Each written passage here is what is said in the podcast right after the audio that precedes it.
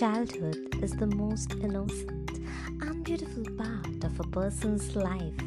Hey, don't you feel like being a child again? Down the memory lane, let's go back to the world of crayons, toys, school tiffin break, summer vacation. Let's keep our inner child alive. The first thing to mention about my childhood memories are those loving friends I made back then, and I'm so lucky to have them as my closest friends till date. I remember the days during my kindergarten. Me and my best friend Tinny used to travel to school by her father's scooter.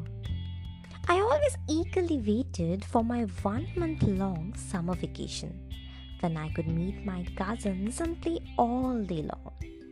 We used to play Ghar Ghar.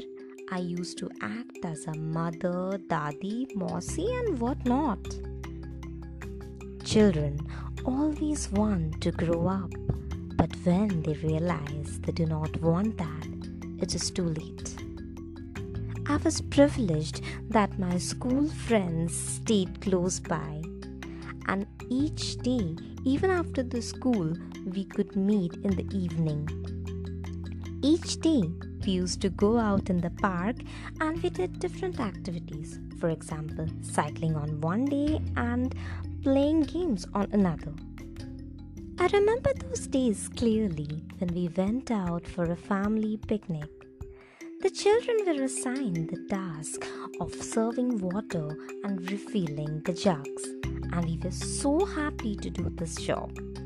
My mother and aunts packed homemade food which we ate in the picnic spot. My uncle used to click photographs. Now, when I look at those photographs, it seems like it happened just yesterday. Even though my childhood days were not that exceptional, I would still like to go back